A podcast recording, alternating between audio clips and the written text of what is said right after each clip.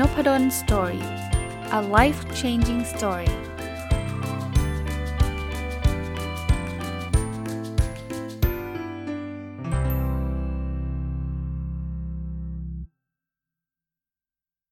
สวัสดีครับ ยินดีต้อนรับเข้าสู่นพดล story podcast นะครับ ก็ช่วงเวลานี้ยังคงน่าจะยังอยู่ใน feeling ของปีใหม่กันอยู่นะวันเมื่อวานนี้ถ้าเกิดท่านฟังตรงวันนะครับ ก็เป็นวันขึ้นปีใหม่ ก็มีหลายคนเขียนมาอวยพรปีใหม่กันเต็มไปหมดนะครับ ก็ถือโอกาสนี้อีกรอบหนึ่งนะครับ สวัสดีปีใหม่สำหรับทุกท่านนะปีนี้อย่างที่เล่าให้ฟังนะครับ ก็จะมีการเปลี่ยนแปลงเล็กน้อยกับช่องนพดลสตอรี่นะครับ แต่ก็โดยโดยรวมๆก็คงเหมือนเดิมนะยังคงมีหนังสืออีกหลากหลายเล่มเลยที่คิดว่าจะเป็นประโยชน์กับหลาย ๆ ท่าน แล้วก็จะนำมา เล่าให้ฟังหรือว่านำมารีวิวให้ฟังนะครับรวมกับประสบการณ์ส่วนตัว หรือว่าเรื่องราวต่างๆ ที่ผมไปพบเจอมา แล้วก็คิดว่าน่าจะเป็นประโยชน์กับผู้ฟังก็จะนำมานำเสนอนะครับวันนี้อยากจะเริ่มต้นปีใหม่ด้วยหนังสือเล่มหนึ่งที่ผมชอบมากอ่านจบเมื่อสิ้นปีที่แล้วนะครับ ชื่อหนังสือภาษาไทยคือเมื่อความสำเร็จไม่มีแบบแผน ชื่อภาษาอังกฤษชื่อว่า The Click Moment นะคนเขียนคือคุณฟรานซ์โจแฮนสันนะครับ ของสำนักพิมพ์บีเลนนะครับ อันนี้ต้องผมเข้าใจว่าทางสำนักพิมพ์ส่งมาให้ด้วยนะครับ ต้องขอบคุณทางสำนักพิมพ์นะครับ คนแปลคือคุณอัญชลีชัยชนะวิจิตก็แปลได้ดีมากๆเลยนะคือตอนแรกเนี่ยเห็นความหนาก็รู้สึกท้อใจเล็กน้อยว่าโอ้เอาไว้ก่อนไหมเพราะว่ามีหนังสือกองดองอยู่เยอะแยะมากมายนะเกือบ 300 หน้านะแต่ก็เห็นชื่อแล้วก็สนใจอะ ว่ามันเอ๊ะมันเรื่องเกี่ยวกับอะไรก็เลยพลิกอ่าน ก็เช่นเดิมนะเวลาหนังสือเนี่ยถ้าบางเล่มเนี่ยผมเปิดอ่านแล้วมันหยุดไม่ได้จริงๆ เล่มนี้เหมือนกันนะ ที่ผมชอบผมชอบแบบนี้ครับ คือเล่มนี้ถ้าอ่านแล้วมันอาจจะให้ความหวังกับหลายๆคนนะคือที่เขาบอกความสำเร็จไม่มีแบบแผน ผมพูดถึงธีมหนังสือก่อนนะครับ แล้วเดี๋ยวจะพูดถึงในเนื้อหาต่อไปเนี่ยความหมายมันคือแบบนี้ครับ คือคนเราชอบคิดว่าทุกอย่างเนี่ยถ้าเราทำตามสเต็ป1 2 3 4 5ปุ๊บ มันก็น่าจะไปประประสบความสำเร็จ ถามว่ามันจริงไหมมันจริงบางกรณี แต่มันไม่ได้จริงทุกกรณี ในหนังสือจะยกตัวอย่างเยอะมากเลยครับที่มันดูไม่มีแบบแผนเลยอะดูมันไม่ได้อยู่ในแผนใดๆทั้งสิ้นเลย แต่มันมันเรื่องราวบางอย่าง การกระทำบางอย่างที่ทำโดยไม่ได้คาดคาดหวังคาดหมายเนี่ยมันกับพลิกชะตาเลยทำให้ธุรกิจประสบความสำเร็จทำให้ชีวิตประสบความสำเร็จ ที่ผมบอกว่าอ่านแล้วมีความหวังคืองี้ครับ มันแปลว่าเราสำเร็จได้ทุกเมื่อนะ ทุกอย่างที่เราทำเนี่ย มันอาจจะนำไปสู่สิ่งที่มันใหญ่กว่านั้นเยอะแยะมากมายทั้งทั้งที่เราอาจจะไม่ได้คิดเลยนะครับ แม้กระทั่งแบบนี้นะ ผมผมแค่ขอยกตัวอย่าง แม้กระทั่ง episode เนี้ยที่ท่านกำลังฟังอยู่เนี่ย ไม่แน่นะ วันนี้มันอาจจะเป็นวันที่เปลี่ยนชีวิตท่านไปในทิศทางที่ดีมากก็ได้ว่า โอ้วันนี้ได้มีโอกาสฟังนพดล storyแล้วได้เจอคำพูดคำพูดนี้ แล้วทำให้ผมเกิดแนวคิดนี้แล้วไปทำปุ๊บแล้วประสบความสำเร็จเลย ชีวิตดีขึ้นอีกเยอะเลย มันมันมีโมเมนต์แบบนั้นนะความสำเร็จไม่มีแบบแผนนี่มันเป็นแบบนี้เขายกตัวอย่างนะผมขอขออนุญาตเล่าตัวอย่างให้ฟัง เช่นเขาบอกว่ามีวงดนตรีวงหนึ่งเนี่ยออกเพลงมาก็ไม่ค่อยได้คนฟังสักเท่าไหร่ คือไม่ได้รับความนิยมอะแป๊กว่างั้นเถอะนะครับ แต่ว่ามีอยู่ดีๆ ก็มีคนอยู่คนหนึ่งไม่ใช่ไม่ใช่คนในวงด้วยนะ เป็นชายธรรมดาธรรมดาคนหนึ่งไม่ใช่ดาราด้วย เอาดนตรีที่วงเนี้ยออกมาเนี่ยเอาไปร้องแบบไป cover อะไป cover ไปร้องขำๆตลกตลกแล้วก็โพสต์ลง YouTube ซึ่งเขาก็ไม่ได้เป็นเซเลบริตี้เขาไม่ได้เป็นอินฟลูเอนเซอร์นะ ไม่ใช่ว่ามีคนตาม YouTube เขาเป็นล้าน หรือออ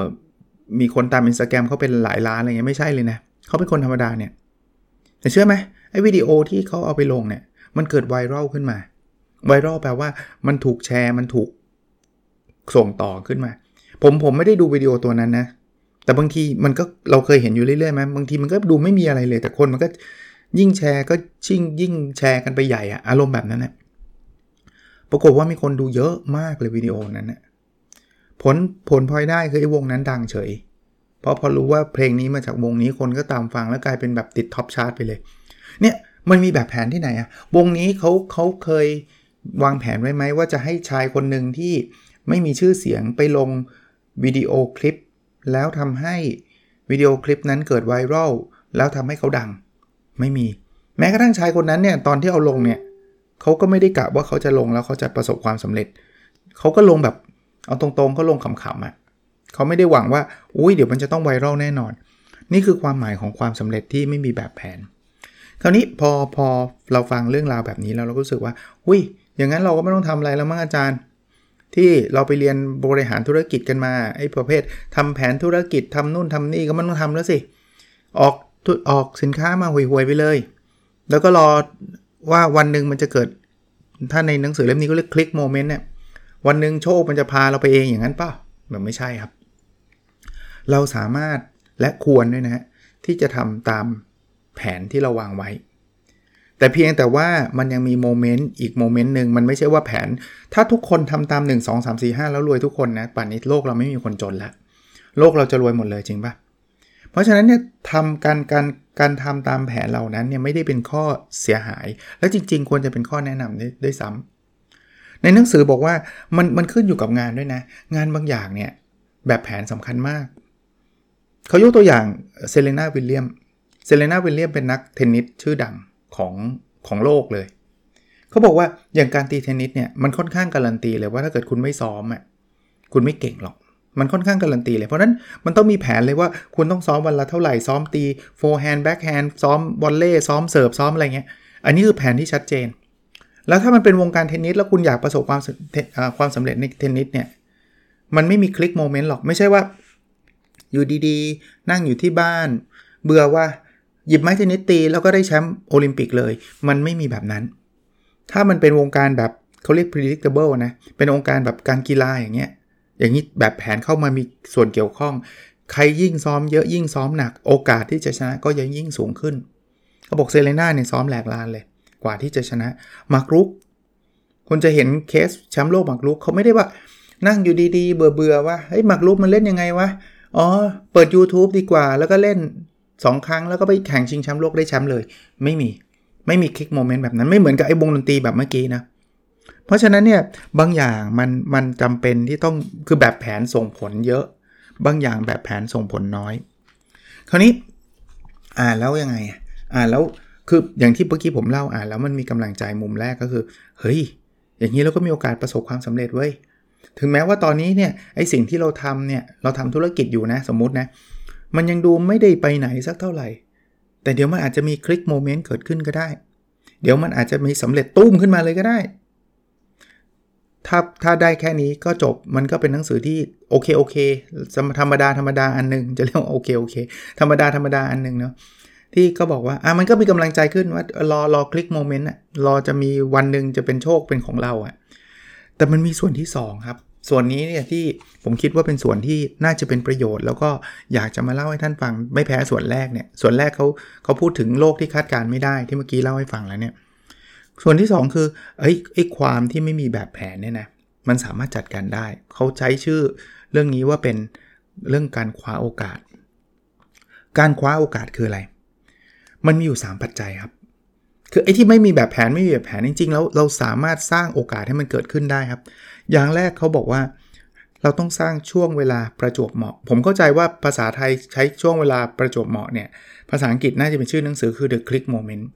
เราต้องหาเวลาแบบนั้นให้เจอเดี๋ยวผมเล่าลงรายละเอียดให้นะว่า เราจะไปหาเวลาแบบนั้นได้ยังไง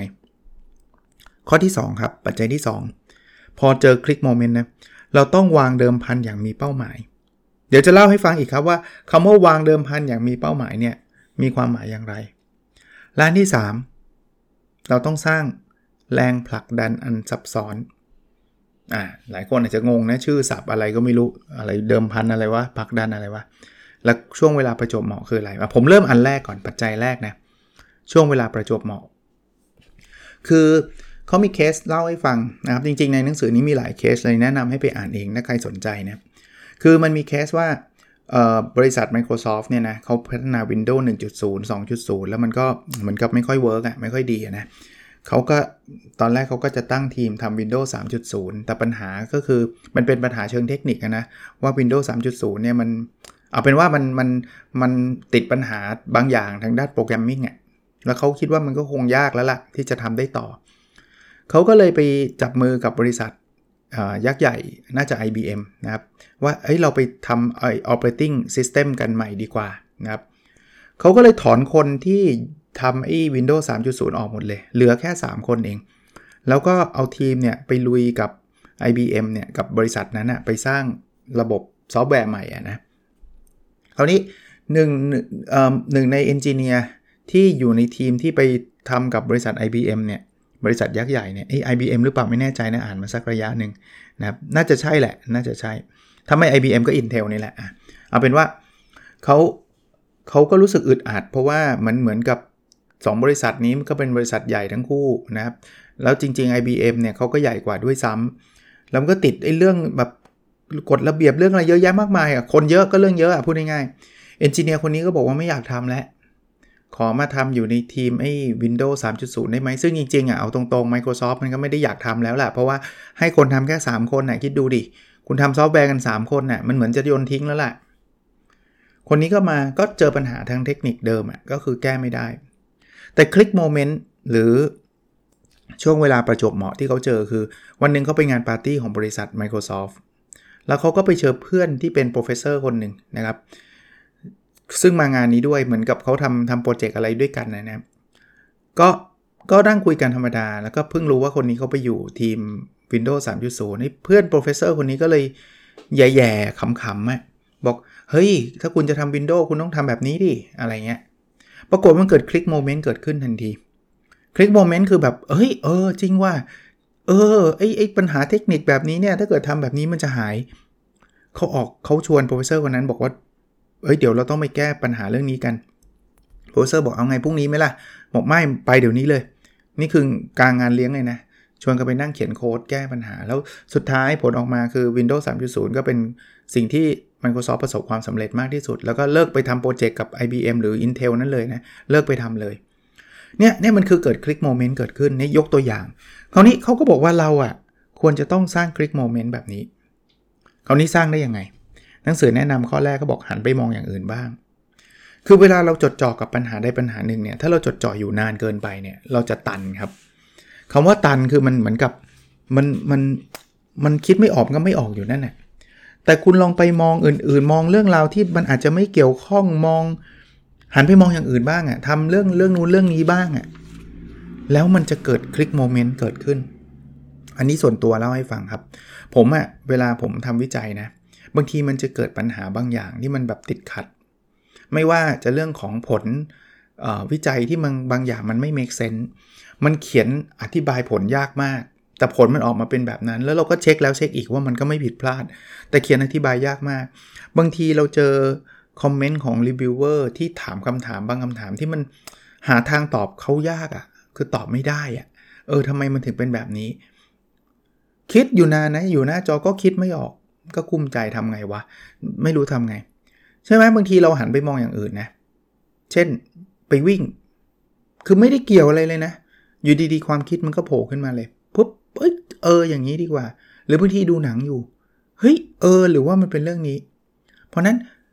เราอย่าไปจดจ่อมากเกินไปหันไปมองอย่างอื่นบ้างหยุดบ้างพักบ้าง อันที่ 2 ก็บอกให้ใช้การคิดแบบผสมผสาน การคิดแบบผสมผสานคือพยายามลิงก์กันอะ ไอ้เรื่องที่ดูจะไม่เกี่ยวเนี่ยเอามาลิงก์กับสิ่งที่เรากำลังอยากที่จะอยากที่จะทำอะเฮ้ยผมผมทำแบบนี้บ่อยมากเลยนะ ผมว่ามัน work มากเลยผมยกตัวอย่างเพอเอิญไอ้ไอ้การลิงก์เนี่ยมันจะเกิดขึ้นจากการที่ผมอะชอบอ่านหนังสือ อ่านหลาย ๆ เรื่องเนี่ยมันทำให้เกิดแบบ click moment เกิดขึ้นว่า เฮ้ยจริง ๆ มันเป็นเรื่องที่ไม่ได้ทำมาเพื่อสิ่งนี้นะ แต่ว่า มันสามารถลิงก์เข้าสิ่งนี้ได้ เช่น ผมยกตัวอย่างล่าสุดนะ ผมอ่านหนังสือชื่อ gamification ของคุณตรัง คุณตรังเขียนเป็นคนไทยนะ เขียน gamification จริง ๆ คุณตรังไม่ได้เขียนเกี่ยวกับ OKR แม้แต่นิดเดียวนะ คุณตรังเขียนแค่ gamification เล่าให้ฟังสั้นๆนั่นคือ เคยรีวิวไปแล้วนะครับ ใน Nopadol's Story ว่า gamification เนี่ยมันเป็นลักษณะของการใช้มิติของเกมเอามาทำงานเนี่ยแต่ผมกลับเกิด click moment บางอย่างเกิดขึ้นว่า เฮ้ยจริง ๆ มันเอามาใช้กับ OKR ได้เลยนะเนี่ย มันตอบโจทย์หลายข้อเลย อย่างนี้ยกตัวอย่างนะครับ เพราะฉะนั้นเนี่ย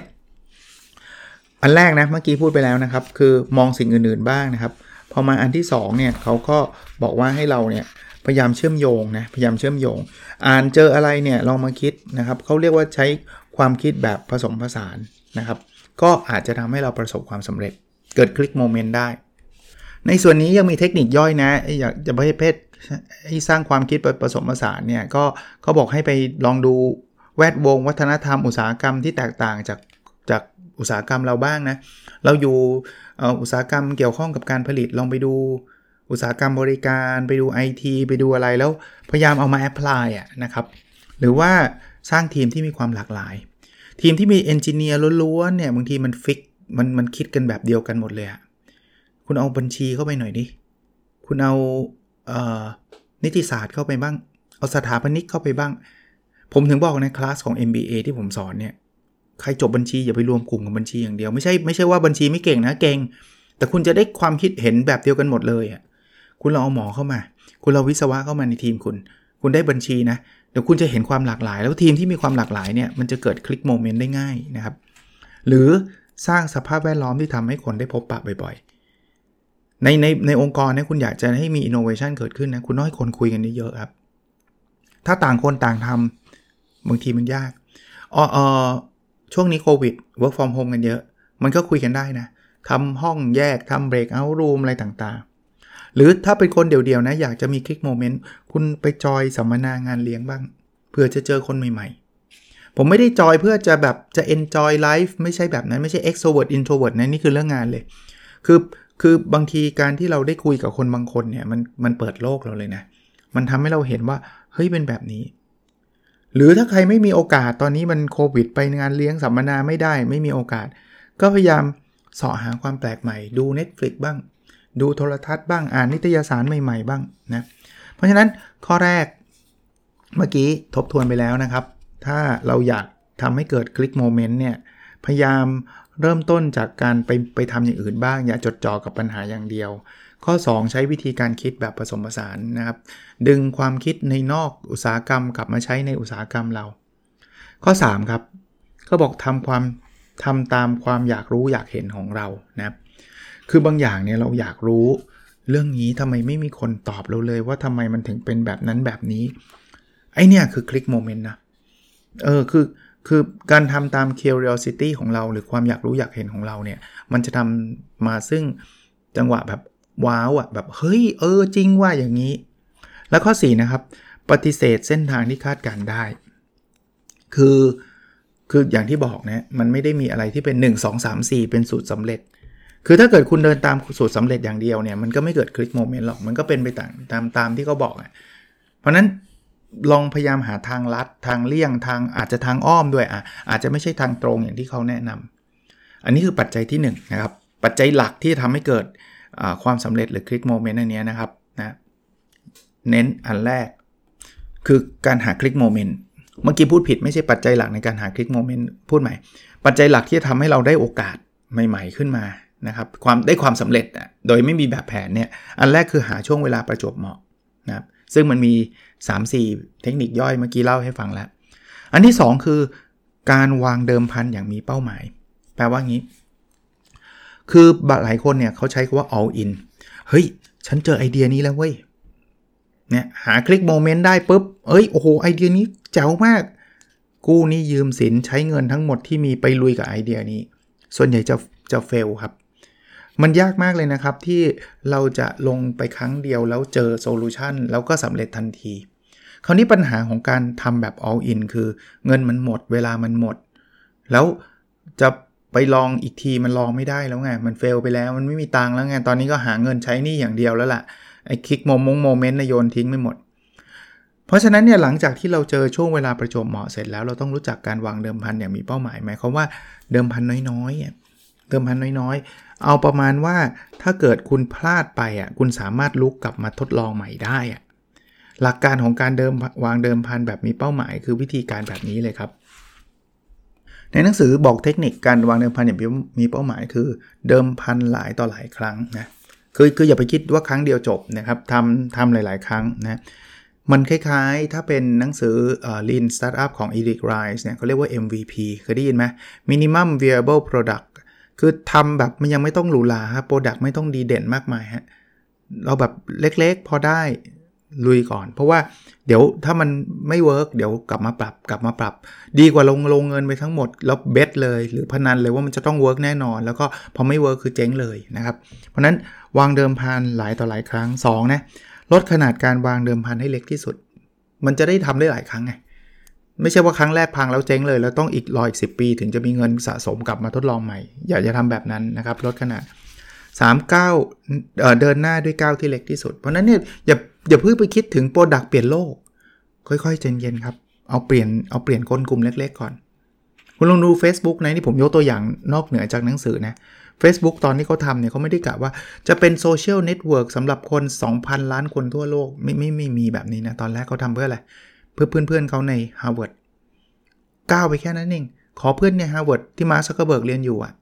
แล้วพอ Harvard ปุ๊บเขาก็กระจายไปพวก Ivy League ยังไม่ได้ไป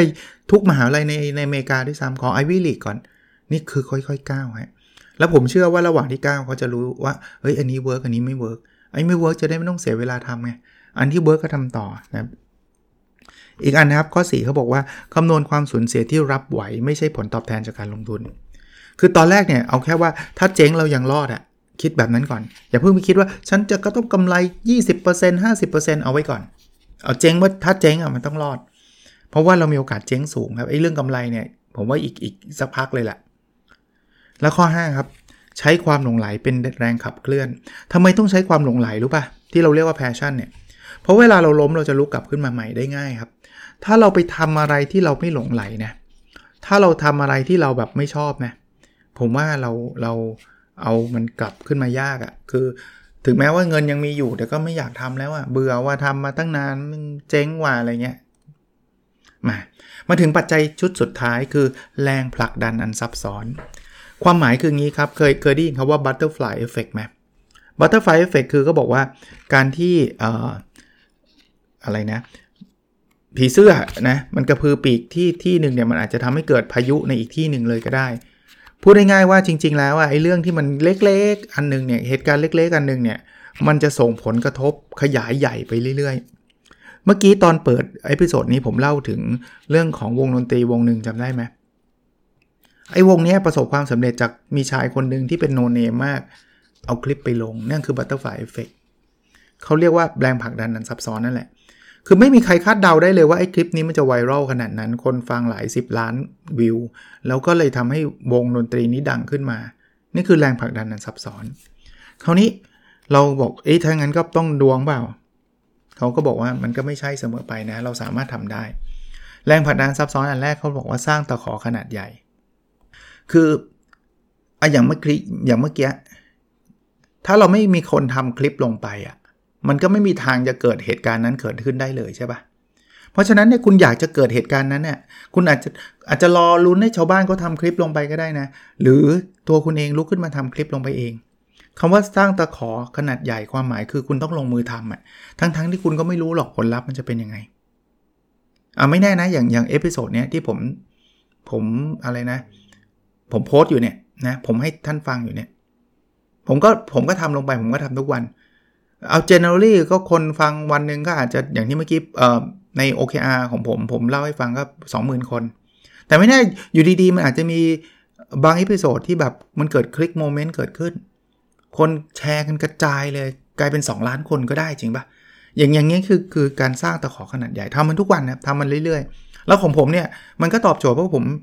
ทำแล้วไม่มีคนฟังผมก็ไม่เดือดร้อนมากจริงไหม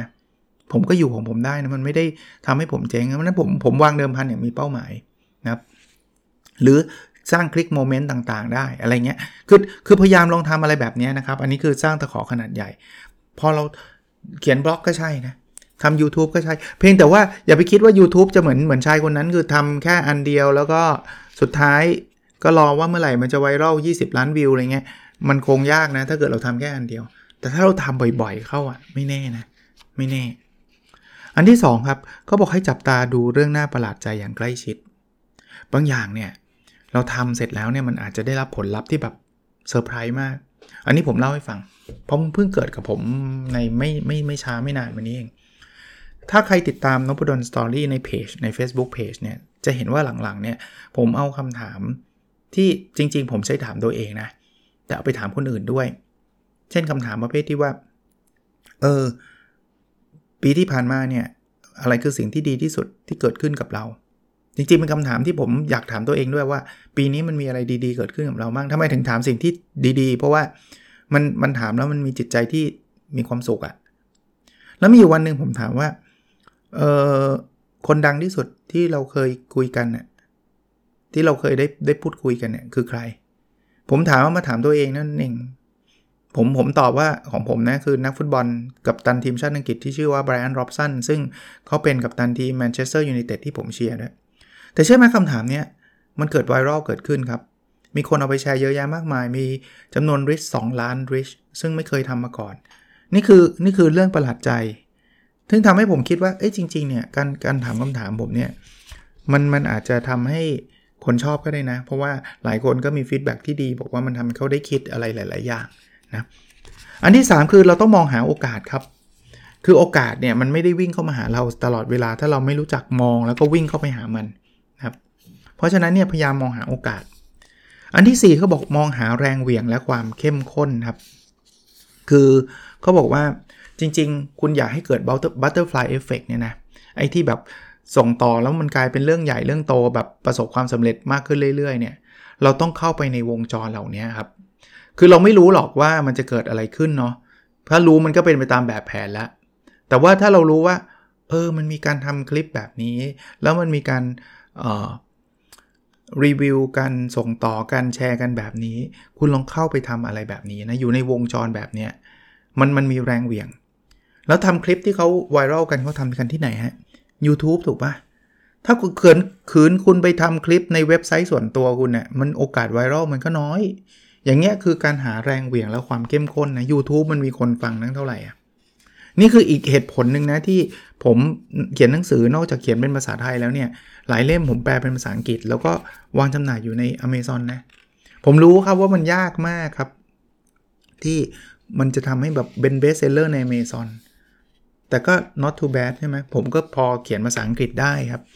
ผมก็ลงทุนเล็กน้อยก็ แปลมันให้มันกลายเป็นภาษาอังกฤษแล้วก็ลงอเมซอนแต่ถ้าเกิดมันเกิดฮิตขึ้นมา มันอาจจะกลายเป็นแฮร์รี่พอตเตอร์ขึ้นมาสมมติ คุ้มซะไม่รู้จะคุ้มยังไง ถ้ามันแป้กอะก็แป้กก็ปัจจุบันก็เป็นแบบนั้นก็ไม่ได้มีคนอ่านอะไรมากมายครับ ก็ไม่เป็นไรแต่ผมก็จะเขียนลงเรื่อยๆครับเดี๋ยวเดี๋ยวมันก็จะมาเองนะครับและที่ 5 คือทุ่มเทความพยายามเป็นเท่าตัว ที่พูดบอกว่าไอ้ความสำเร็จไม่มีแบบแผนเนี่ยไม่ได้แปลว่านอนอยู่บ้านเฉยๆนะทำทุกวันครับ ทำบ่อยๆ เพราะยิ่งทำเยอะโอกาสสำเร็จก็จะยิ่งสูงขึ้นพอดแคสต์ผมมีคนบอกอาจารย์ทำยังไงให้คนติดตามเยอะ ผมว่าส่วนประกอบอันนึงที่ทำให้คนติดตามพอดแคสต์ผมเยอะเนี่ยนะคือผมทำทุกวัน พอทำทุกวันเนี่ยเดี๋ยวมันก็จะมีคนฟัง คือผมทำเดือนละครั้ง โอกาสที่จะได้คนฟังแบบนี้มันก็น้อยลง บางคนฟังแล้วก็จะติดตามก็ลืมไปล้วเดือนละครั้งใช่ปะแต่พอทำทุกวันเนี่ยพอฟังแล้วมันคลิกมันเอ้ยชอบเว้ยฟังอาจารย์แล้วก็มีประโยชน์เว้ยแล้วเราอยากฟังต่อ พรุ่งนี้ก็มาฟังมาลืนก็มาฟัง คนก็จะมาฟังมากขึ้นเรื่อยๆ บางหัวข้อเนี่ย มันอาจจะไปดึงดูดกลุ่มกลุ่มบางกลุ่ม เข้ามาสมมุติผมทำหัวข้อสตาร์ทอัพคนที่กำลังทำสตาร์ทอัพก็อาจจะอยากฟังก็เข้ามาฟัง แต่พอฟังเสร็จแล้วติดใจ เฮ้ย อาจารย์เขาพูดหลายเรื่องเป็นหนังสือหลายเล่ม ผมก็ชอบผมไม่มีเวลาอ่าน อาจารย์เขามารีวิวให้ฟัง ก็มาฟังต่อนะครับ ก็ประมาณนี้นะ หนังสือชื่อเมื่อความสำเร็จไม่มีแบบแผน ภาษาอังกฤษคือ The Click Moment นะครับ เขียนโดยคุณฟรานส์โจแฮนส์สันนะครับ แล้วก็แปล ขอต้องเปิดอีกที แปลโดยคุณอัญชลีชัยชนะวิจิตรของสำนักพิมพ์วีเลิร์นนะครับเราไปหาอ่านกันได้นะครับ เป็นหนังสือที่ดี แล้วก็อยากจะเปิดสักการะไม่ใช่ศักราชสิ เปิดต้นปีด้วยหนังสืออะไรแบบนี้นะครับ โอเคครับ แล้วเราพบกันใน episode ถัดไปนะครับ สวัสดีครับ